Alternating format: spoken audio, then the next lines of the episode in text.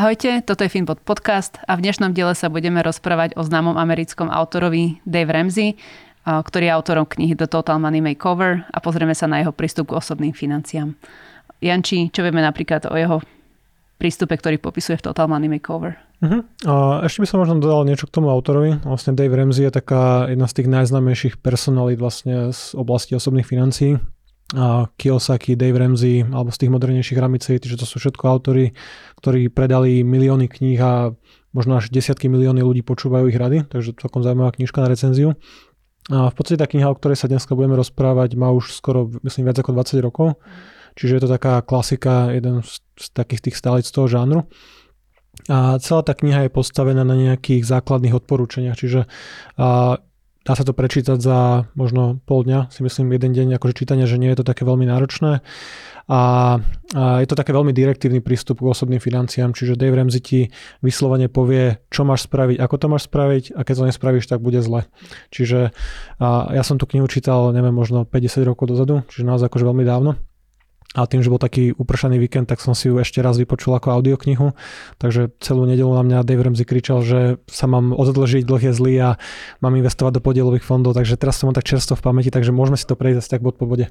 Na mňa kričal o takto ešte na začiatku úplne, lebo ja som natrafila na jeho podcast, na tú jeho show pred niekoľkými rokmi a ja zase musím povedať, že síce na mňa kričal tiež, ale mne napríklad vtedy veľmi pomohol, pretože počula som tak utržkovito rôzne rady ohľadom osobných financií dovtedy, ale nikto mi nedal taký koncept takých rád krok po no, kroku. Že má v tom nejaký systém, Áno. že môžeme s niektorými bodmi nesúhlasiť, mm-hmm. ale že vidno, že nad tým rozmýšľal a je to určené pre nejakú cieľovú skupinu, že to si treba akože ujasniť, že my môžeme povedať, že rady sú dobré alebo zlé, ale sú dobré pre niekoho a zlé pre niekoho tak. iného, čiže to treba rozlišiť rozlíšiť, ale áno, že má v tom systém, opakujete rady už viac ako 30 rokov, že má na tom vybudovanú veľmi úspešnú značku.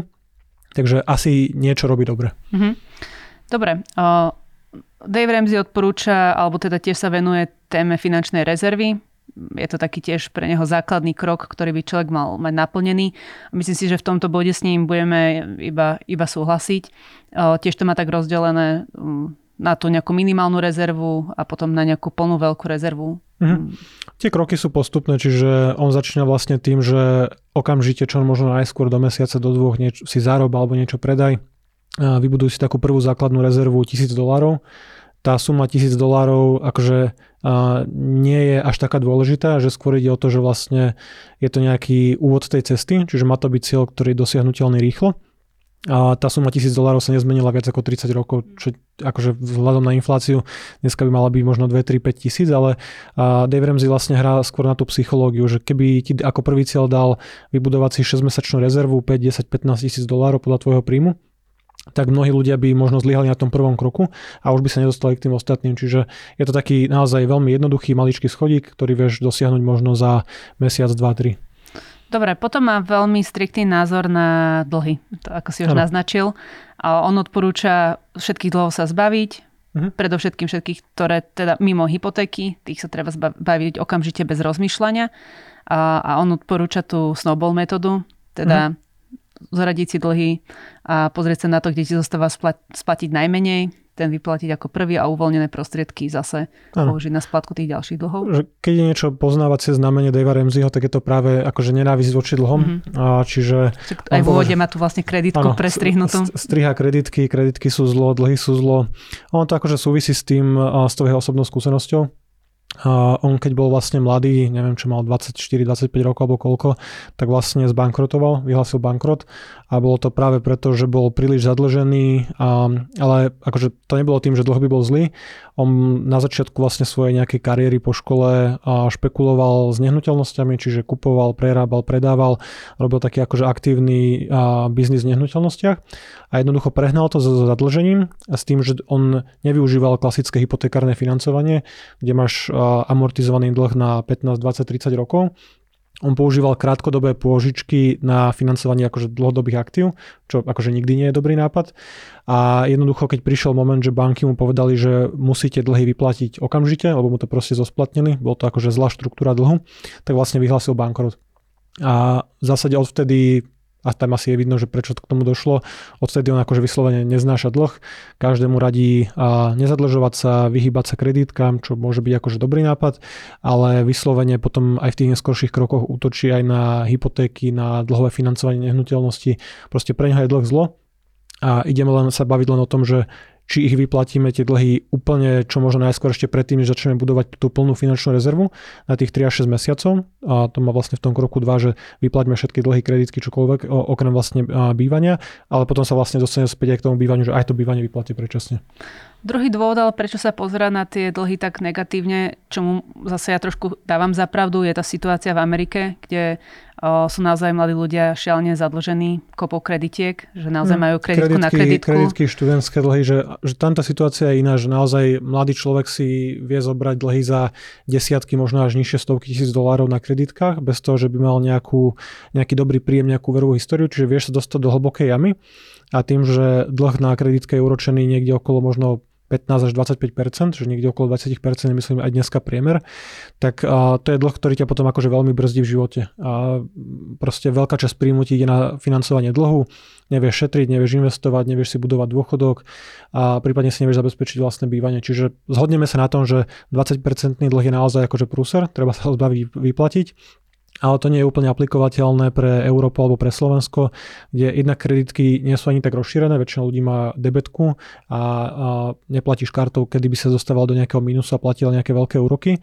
A hlavne na Slovensku alebo aj v okolitých krajinách sú pomerne prísne zákony, regulácie na celkové zadlženie, tie opatrenia MBSky na a, koľko vlastne percent príjmu ti môže ísť na financovanie dlhu a podobne. Čiže u nás sa ani nedá dostať do, do takých problémov, ako sa dostane možno bežná americká, nie veľmi finančne gramotná domácnosť. Ale stále si treba dávať pozor na tie prečerpania, ktoré sú zbytočne drahé. A... O, tie prečerpania tiež stoja 19-20%, že to je samozrejme akože toxický drahý dlh, ktorý treba vyplatiť, ale že ne, nedokážeš na Slovensku mať podľa mňa prečerpanie 20-50 tisíc dolárov, že proste to je suma, ku ktorej sa nedostaneš, lebo banka po zohľadnení tej nejakej minimálnej splátky, keďže ide o krátkodobý dlh, by som musel mať extrémne príjmy, desiatky tisíc, aby si sa vedel zadlžiť na takúto sumu. Načrtol si aj to, že odporúča vyplatiť aj hypotéku, ktorý tento dlh považujeme za dobrý. A vlastne v poslednom diele sme sa o tomto aj viacej bavili, takže to odporúčame pozrieť si predošlý diel. Potom ďalší krok u neho je začať šetriť 15% svojho príjmu na dôchodok. 15% hrubého príjmu. Hrubého. Čiže uh-huh. povedzme v čistom, dajme tomu okolo 20%. Uh-huh. A čo ma vlastne teraz zaujalo, keď som druhýkrát počúval tú knihu, lebo ubehlo niekoľko rokov, už som zabudol, čo, ako to vlastne presne on formuloval. A on vyslovene chce, aby si človek našetril na dôchodok a nespoliehal sa na žiadnu penziu od štátu. Čiže žiadny ten na Slovensku prvý pilier v Amerike vlastne Social Security. Čiže a cieľom je vlastne počas toho produktívneho života 40 rokov práce, on nehovorí o žiadnom predčasnom dôchodku, žiadnej finančnej slobode, nejakej predčasnej nezávislosti ale tých 15% hrubého príjmu ti reálne dokáže zabezpečiť, a pokiaľ to investuješ do, do akcií, životný štandard na dôchodku, pokiaľ nejdeš teda do predčasnej penzie. Takže hovorí o 15% hrubého príjmu. Kde už ale s tým nesúhlasíme, lebo tých 20% si odkladať je možno, že OK, síce no, to, je to zložitejšie, jasné, je to, ale je to, je to, je to super. Je to, je to ťažké, ale akože je to, je to dobrý cieľ. Ďalej nesúhlasíme je, že kde tieto peniaze držať. To už sme tiež v jednom podcaste načrtli. Dave Ramsey odporúča podielové fondy, aj tam za tým nejaký dôvod. Prečo? No, dôvod sú peniaze, že Dave Ramsey je veľmi úspešný autor, speaker a má veľmi úspešný biznis predaje kníh, kurzov, školení a podobne, ale má aj pomerne veľký zdroj príjmu práve tie služby a, a produkty, ktoré vlastne odporúča. A na tých podielových fondoch jednak sú vyššie priebežné poplatky ako na indexových fondoch ETF, čo je lepšia forma investovania aj v Spojených štátoch aj na Slovensku na Slovensku dvojnásobne kvôli daniam. Ale Dave Ramsey vlastne aj zarába na tom, že vlastne odporúča nejaké konkrétne podielové fondy a hlavne dosť zavádza aj ohľadom nejakých akože možností, čo očakávaných výnosov. On častokrát v tej knihe opakoval rastové podielové fondy a s historickým výnosom na úrovni niekde okolo 12% per annum ročne čo je šialené. Mm-hmm. Akože to, to proste nedosiahne, že dlhodobý výnos z akciového trhu amerického, ktorý akože teraz v posledných dekádach akože úplne najúspešnejší, ale aj celkovo, keď sa pozrieš na 100-200 ročnú históriu amerických akcií, tak ten výnos pred odpočítaním inflácie, ten nominálny, o ktorom sa bavíme väčšinou, je niekde na úrovni okolo 10-10,5%. A on hovorí o 12% jeho rastových fondov, ktoré ti akože odporúčia vyberie, lebo na tom proste má nejaké poplatky a vďaka tomu má majetok rado o stovkách miliónov dolárov, proste odporúča ti niečo, na čom on zarába, aj keď už sú dáta a tá debata o tom, že či je lepší podielový fond aktívne riadený alebo pasívne indexové fondy je už akože vybavená, rozseknutá, ale on stále si trvá, trvá na svojom. Dobre, ďalším krokom u neho je odkladať deťom na vzdelanie, čo opäť je pochopiteľné, keďže v Amerike to vzdelanie niečo stojí. Aj keď myslím, že aj tam už sa dajú zohnať nejaké kvalitné tituly aj zadarmo alebo vďaka nejakým No, sú nejaké štipendia, nejaké programy, ale mm-hmm. akože samozrejme má pravdu a akože čísla to potvrdzujú, že to kvalitné vysokoškolské vzdelanie je veľmi drahé, že častokrát je to po hypotéke možno nejaká druhá najväčšia položka pre rodičov, pokiaľ chcú zabezpečiť vzdelanie svojim deťom a nechcú teda, aby deti skončili vysokú školu a mali automaticky 100, 200, 300 tisíc dolárov akože dlhov na študentských požičkách, lebo samozrejme to ťa zaťažuje, znovu nevieš šetriť, nevieš si odkladať, ťažko si zabezpečíš bývanie, keď už máš splatku na tom vzdelaní, ktoré potom splácaš polku života produktívneho. Čiže on hovorí o tom, že odkladajte deťom vlastne na vzdelanie na tú vysokú školu, na ten, na ale znovu akože niečo, čo nie je úplne dôležité v slovenskom kontexte, že vysokoškolské vzdelanie je zadarmo, aj je to drahé, aj vlastne keď študuješ medicínu, čo možno v Spojených štátoch by si skončila s dlhom 200-300 tisíc dolárov na kvalitnej škole. Na Slovensku ťa to v podstate akože nič nestojí alebo stojí vo forme daní tvojich rodičov, ale akože neplatíš to ty z vrecka nezadlžuješ sa to na toľko. Ale Dave Ramsey nie je nejaký silný zastanca um, FIRE alebo nejakého predčasného dôchodku. On sám buduje majetok, hovorí o tom, že časť z toho majetku sa vždy snaží rozdávať, ale napríklad on je taký známy tým, že si aj ten život užíva, že má aj nejaké drahé auta a podobne. Čiže keď, keď už máš vybudované bohatstvo, tak nehovorí, že teraz musíš škrglošiť, ale proste tie, s tými peniazmi nejako ďalej narábať. Áno, to sa mi akože paradoxne celkom páčilo, že keď už dosiahneš naozaj ten cieľ a vyplatíš všetky tie kreditky, dáš do poriadku financie, predčasne vyplatíš hypotéku, máš vybudovaný dostatočný akože účet, ktorý ťa zabezpečí potom na dôchodku, máš tie finančné aktíva, tak akože čo je cieľom toho, že jasne, treba si ten život užívať, čiže presne aj nesnažil sa byť taký akože prísny na to, že potom si už dovolte drahé hodinky, auta, drahé domy, čokoľvek, čo ti robí radosť a, a u neho vlastne do veľkej miery, alebo viackrát v knihe opakoval a nejaké darovanie charite, cirkvi a podobne, že ono, celá tá kniha, tým, že Dave Ramsey je taký akože konzervatívny a vlastne mnohokrát tam cituje Bibliu a vlastne ty keď si ako dlžník, tak si a otrokom toho veriteľa, ktorý ti požičiava, čiže sú to také akože trošku biblické rady a tým pádom vlastne aj v tej poslednej kapitole alebo celá tá niť ide tým smerom, že a daruj, a pomáhaj, charita, církev a podobne. Hej. O, dobre, keď sme sa ešte pozreli na nejakú kritiku, kde by si ju našiel? A jednak pri tých akože celkovo investičných radách, že určite si od Davea Ramseyho neberte investičné rady. Čiže podielové fondy za 12%, ktoré dlhodobo porážajú pasívne, pasívne indexy ako S&P 500 a podobne, že také neexistujú, nenájdete a, a mnoho tých rád bolo akože nesprávnych typu, že on odporúča vyberať len aktívnych správcov podielových fondov, ktorí 5 alebo 10 rokov prekonávajú index. Čiže na základe nejakej historickej výkonnosti máš vybrať nejakého portfólio manažera alebo nejaký konkrétny fond, že toto sú tak strašné hlúposti, že toto ma vyslovene mi to pililo uši, že mi to trošku pokazilo tú nedelu. A počúvať o tom, ako, ako proste porazíš tie trhy, aké to je vlastne jednoduché, len stačí si vybrať niekoho, kto to vie. A to by bola debata asi na samostatnú polhodinku, čiže a ohľadom aj rozloženia portfólia, že koľko peňazí investovať do rastových akcií, koľko do medzinárodných, že znovu nejaké a základné zjednodušenia tam mal, ale že nič z toho by som akože nenasledoval reálne. A zároveň vlastne aj to, že keď už sa dostaneš na dôchodok, keď už si vybuduješ ten majetok 200, 300, 500 tisíc dolárov, to je teraz úplne jedno, tak on hovorí o tom, že tým, že dokážeš zarábať úplne bez problémov easy peasy 12% ročne, tak kľudne môžeš vyberať 8% ročne z tých svojich investícií a ešte ti ten majetok zostane pre ďalšie generácie. Čo je znovu hlúposť.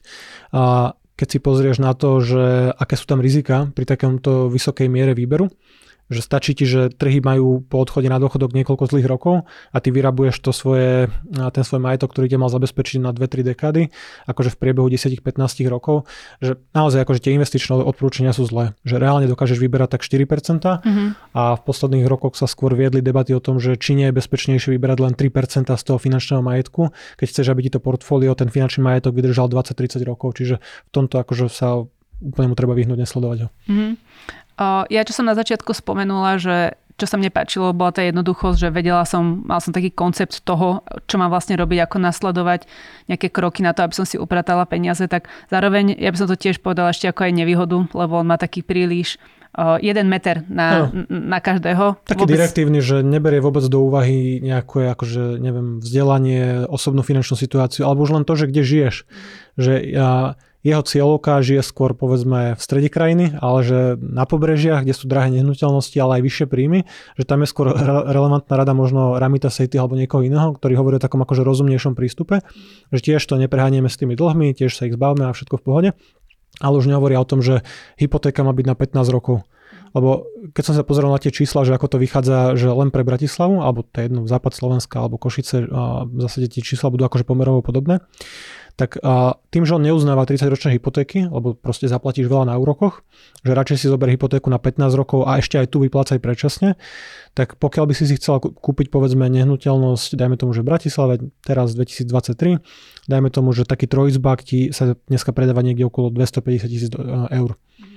Jasné, potrebuješ mať 20% vlastných zdrojov, 50 tisíc a 200 tisíc si bereš hypotéku a vezmi si, že by si chcela nasledovať radu Dave Ramseyho, dojdeš do banky a povieš, že ja nechcem 30 ročnú splatnosť, dajte mi 15 ročnú splatnosť. No, rozdiel je taký, že pri dnešných úrokoch 4,5%, čo je taká dlhodobá úroková sadzba amerických 30 ročných hypoték, čiže takto sa bežne Američania financovali a dneska je to trošku vyššie, počas covidu to bolo trošku nižšie, ale povedzme, že 4,5% 30 ročný fix v Amerike je akože celkom taký bežný tak na Slovensku dneska by tá splátka vychádzala pri 30-ročnej splatnosti 200 tisícovej istine, 4,5% ročný úrok, 1013 eur mesačne. Pokiaľ by si povedala banke, že nie, chcem to mať vyplatené za, polovi, za polovičný čas, na, dajme to na 15 rokov, tak by si, musela, tak by si vlastne mala splátku 1530 eur. Čiže o polovicu vyššiu. Plus samozrejme energia, asi nejaké jedlo, keď nechceš zomrieť a podobne.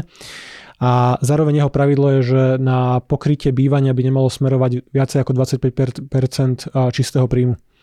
A keď 1530 na 15-ročná hypotéka, 200 tisícové hypotéka má byť 25%, tak inak povedané Dave Ramsey by ťa nemal rád, pokiaľ nezarábaš aspoň 6 tisíc eur, lebo inak si nemôžeš dovoliť takúto splátku. Hm. Takže inak nemôžeš bývať. A zase tie podmienky sú trošku iné opäť v Amerike. Áno, ja len, akože áno, že v Spojených štátoch, že platy sú vyššie, nehnuteľnosti dokážu byť lacnejšie, akože v určitých častiach krajiny, ale chcem tým len povedať, že nedajú sa slepo nasledovať jeho pravidla, že a, tie osobné financie vždy sú osobné, že treba si prečítať aj takéto knižky, aj keď možno nesúhlasím s niektorými tými bodmi, a, ale treba to prispôsobiť tej slovenskej alebo vlastnej realite osobnej. Mm. Takže Jasné. Ale bolo by to veľmi ťažké na Slovensku byť jeho follower a splniť aby všetky jeho pravidlá, aby on bol spokojný. Čo si myslíš ešte o tej jeho známej hláške, že cash is king? Uh, akože znovu to vychádza z nejakej averzie dlhu a podobne, alebo teda akože vyhýbaniu sa nejakej vysokej spotrebe. Čo zase dokážem akože uznať, že uh, určite má pravdu v tom, že keď platíš kartou, plastom, to je jedno či debetka alebo kreditka, alebo hodinky alebo telefón, tak ľahšie sa míňa, lebo to proste nevidíš, že nebolí ťa to tak, ako keby si za všetko platila v hotovosti. Jasné, dáš kartu, zoberieš takú istú kartu naspäť, vyzerá ano. rovnako. A získaš nejaký krásny predmet, ktorý ti robí radosť. Mm-hmm. to, keď musíš otvoriť tú peňaženku, teraz vybereš 100, 200, 300 a spravíš to 14 krát, lebo chceš nový telefón, tak to akože cítiš viacej, ako keď to dáš na dlh a, a minimálne splátky 50 mesačne a za nový iPhone a bude všetko OK. Čiže on má pravdu, že on všetky tie odporúčania nie sú, alebo mnoho z nich nie je správnych z pohľadu a, akože matematiky, alebo nejakých akože osobných financií, nejakého očakávaného dlhodobého výsledku. Neoplatí si splácať predčasne hypotéku, že je lepšie investovať a, a podobne. Ale aj pri tých vlastne platbách kartou a všetkom takomto osobnom správaní on viackrát v tej knihe zopakoval, že tie osobné financie sú 80% psychológia a 20% nejaké, nejaké postupy, nejaká, nejaká metodológia a podobne. Čiže on jednoducho cieľí na to, aby si začala viacej šetriť, menej mínieť a tým pádom plať cash, nepoužívaj kreditky, rozstrihaj kreditky, dlh je zlý a podobne. Keď hovoríš o tých výdavkoch a príjmoch, tak má ešte taký svoj rázny prístup k tomu, ako si upratať tieto výdavky, ako si robiť rozpočet. Ale v zásade tam sa s ním dá do veľkej miery súhlasiť. On vlastne iba hovorí, že pozri sa na tie svoje príjmy, pozri na výdavky a rozdiel tie výdavky tak, aby si pokryl každé jedno to euro, ktoré ti prišlo. No, že každé Myslím. euro vyhrať mu nejakú kategóriu. Mm-hmm. Že keď zarobíš, neviem, tisíc eur v čistom, tak musíš mať jasno v tom, že ako celých tých tisíc eur vlastne roz, rozdistribuješ, nejaké šetrenie, investovanie, 150-200 eur, spotreba, bývanie, čokoľvek. Čiže to je taký prístup zero-based budgeting, čiže vlastne každému euru dáš prácu a čo s ním môžeme súhlasiť je, že treba si vytvoriť rozpočet, treba ho dodržiavať a treba to vlastne aj počas mesiaca sledovať. Takže že v tomto súhlasíme, akurát sa mi úplne nepáči to rozdelenie, koľko by malo ísť na bývanie mm-hmm, a čo robiť s tými dlhmi, že keď dneska máš hypotéku 4,5% pri 14% inflácii a vieš investovať s očakovaným výnosom 80% do mm-hmm. indexových fondov, dlhodobo tak akože nemá zmysel to predčasne robiť, vyplácať. Ešte býva také jedno nedorozumenie ohľadom toho nulového budžetu, že ľudia si predstavujú, že tam nemajú žiadnu slobodu a žiadne spontánne priestor na nejaké spontánne míňanie a nakupovanie. Žiadny rozumne vytvorený rozpočet nemôže obsahovať len a, on vlastne tie kategórie, a, ktoré sú úplne nevyhnutné pre život. Mm-hmm. Že mhm. po, proste pokiaľ tam nemáš niečo na zábavu, niečo na reštaurácie, niečo na nejaké vzdelávanie, šport, koničky, čokoľvek, tak to je zlý rozpočet. Mm-hmm že proste nespravíš si taký ideál, ktorý sa potom nedá dodržiavať, že tie osobné financie nie sú, nie sú šprint, že je to maratón a ty musíš mať to nastavené vlastne ten rozpočet a celkovo tie financie tak, aby si to dokázal dodržiavať dekády a nie len mesiac, že to nie je dieta na mesiac a potom vlastne sa vrátiš naspäť, lebo uh, nikoho nebude baviť dodržiavať rozpočet, ktorý proste je taký prísny, že naozaj si nemôže kúpiť knižku za mesiac alebo proste vybehnúť niekam von Takže, ale to je skôr ako, že o tom nepochopení. Čiže on hovorí o tom, že rozdeliť si tie financie, znovu nemusíme úplne zobrať si ten jeho prístup k financiám, ako by to on míňal, že on by ti povedal, keď máš dlh, tak poprvé predaj auto, a po druhé nájdi si nejaký vedľajší job a predaj všetko okolo seba, čo nie je priklincované, lebo proste dlhy treba vyplatiť, ale že to je taký trošku extrém. Áno, ale páči sa mi, ale na druhej strane, keď um, sa snaží tých, tých ľudí, lebo takto, ja som ho spoznala vďaka tej jeho show. Tá show je taká vizuálna, veľmi emotívna.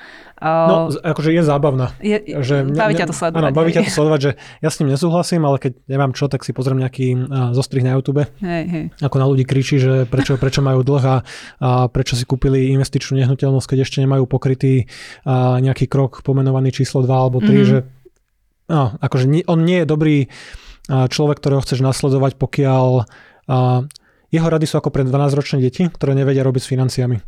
Že to, že on sa popálil, lebo zle pracoval s dlhom a prehnal to, tak teraz celý život povie, že jeho hlavná téza je, že dlh je zlý.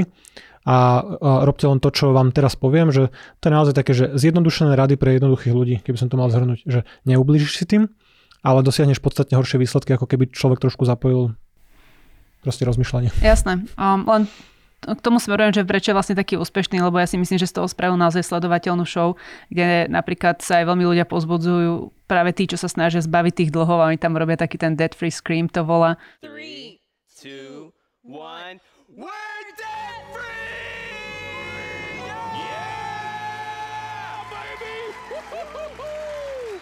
Alebo potom naopak tam chodia už milionári, ľudia, ktorí mm, proste dosiahli nejaký majetok a rozpráva sa o tom, ako to dosiahli a vlastne ich predstavuje, aby, aby zrušil také no, tie predstavy o milionároch, že sa iba vozia na drahých autách a proste sedia na riti. Väčšinou sú to stále zamestnaní ľudia, ktorí jednoducho majú dobre rozložený svoj majetok a robili niekoľko rozumných rozhodnutí. Takže mi sa páči aj také tie príklady o mm-hmm Akože tie jeho, som povedal, že tie jeho odporúčania fungujú, Hej. že fungujú pre veľa ľudí, len sú akože z pomalé možno. Sú pomalé, a nie sú úplne optimálne pre každého. Mm, on úplne vlastne ignoruje nejaké zameranie na rast príjmov. Že všetko vlastne riešiš cez to, že vyplatiť, splatiť predčasne, a obmedzovať sa, kdežto presne tá cesta možno nejakého zvyšovania príjmov alebo nejakého rozumného pracovania s finančnou pákou vo forme akože fixného dlhodobého dlhu, kde ti nehrozí, že ti banka na, o rok povie, že vyplať mi celú hypotéku predčasne, že to bol dlh, ktorý mal on, že to nemá nič spoločné s bežnými hypotékami. Čiže, ale áno, akože funguje to.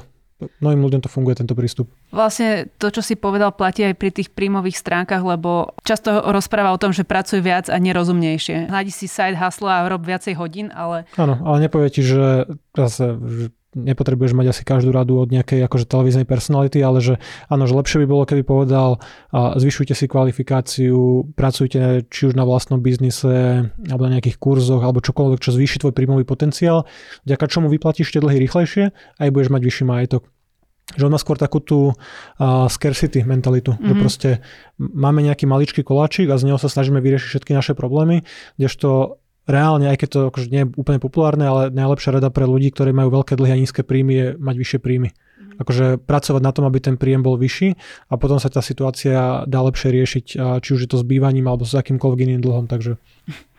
Jasné. Dobre, odporúčaš nejak Remziho knihu alebo... A za mňa skôr nie. A preto sme urobili ako poslednú recenziu, že ja, ja si myslím, že dneska sú už lepšie knihy, ktoré sú aj viacej použiteľné aj pre Slovákov alebo pre Európanov v bežnom živote že za mňa ten Dave Ramsey je taký starozákonný prorok, ktorý na, naozaj akože oheň síra, proste veľmi, veľmi na teba nakričí a toto spravil, lebo inak bude zle. Kdežto keď si vezmem taká tá modernejšia, stráviteľnejšia obdoba jeho je znovu nejaká televízna osobnosť už dneska Ramit Seiti, mm-hmm. ktorý tiež ti dá nejaké pravidlá, koľko má ísť nabývanie, koľko má ísť na splatky dlhov, ako sa zbaviť kreditiek, tiež tam máš nejaký uh, rozumne nastavený program, ale už hovorí aj o tej príjmovej stránke, hovorí o rozumnejšom investovaní ETF, indexové fondy, čiže keď niekoho nasledovať, akože za mňa by to úplne Dave nebol, pokiaľ nemáš, neviem, 10 kreditiek nebankoviek a naozaj nepotrebuješ tú akože horkú medicínu, že proste vysekať sa z toho najhoršie, že vtedy to môže byť fajn na chvíľku, taká motivácia na kopnutie. Ja mu budem akože vďačná, lebo jeho show bola jedna z prvých, ktorá ma naozaj pritiahla mm, k tým peniazom. Spravili ich pre mňa zaujímavé, že ma to bavilo sledovať, lebo som tam videla aj tie príbehy ľudí a jak sa dokázali zmeniť a podobne. Súhlasím samozrejme, že vieme tie pravidla hlavne na ten slovenský trh prispôsobiť ďaleko lepšie. Ale teda za mňa je to také, že priemer, dá sa od neho veľa naučiť, ale treba si ich polepšiť. Je, akože, je to dobrá klasika, že prečítaš si to za poobede alebo audioknihu na 1,5 násobnej rýchlosti, za dve hoďky som to mal zmaknuté po upratovaní, čiže a, nebudeš trpieť dlho a zoberieš si z toho, čo pre teba funguje. A ale čo tepovú frekvenciu, ako ti hodinku namerali. Áno, áno, tá bola, tá bola vyššia, keď hovorilo o výnosoch a o tom, ako hypotéka je čisté zlo. Dobre, tak toto je za nás zhrnutie tohto autora a jeho knihy. Budeme veľmi radi, ak nám napíšete, ak nesúhlasíte s tým, čo sme povedali, že aký máte vy názor na jeho prístup k peniazom a opäť sa počujeme a vidíme potom v ďalšom podcaste. Dovidenia, do počutia. Ahojte.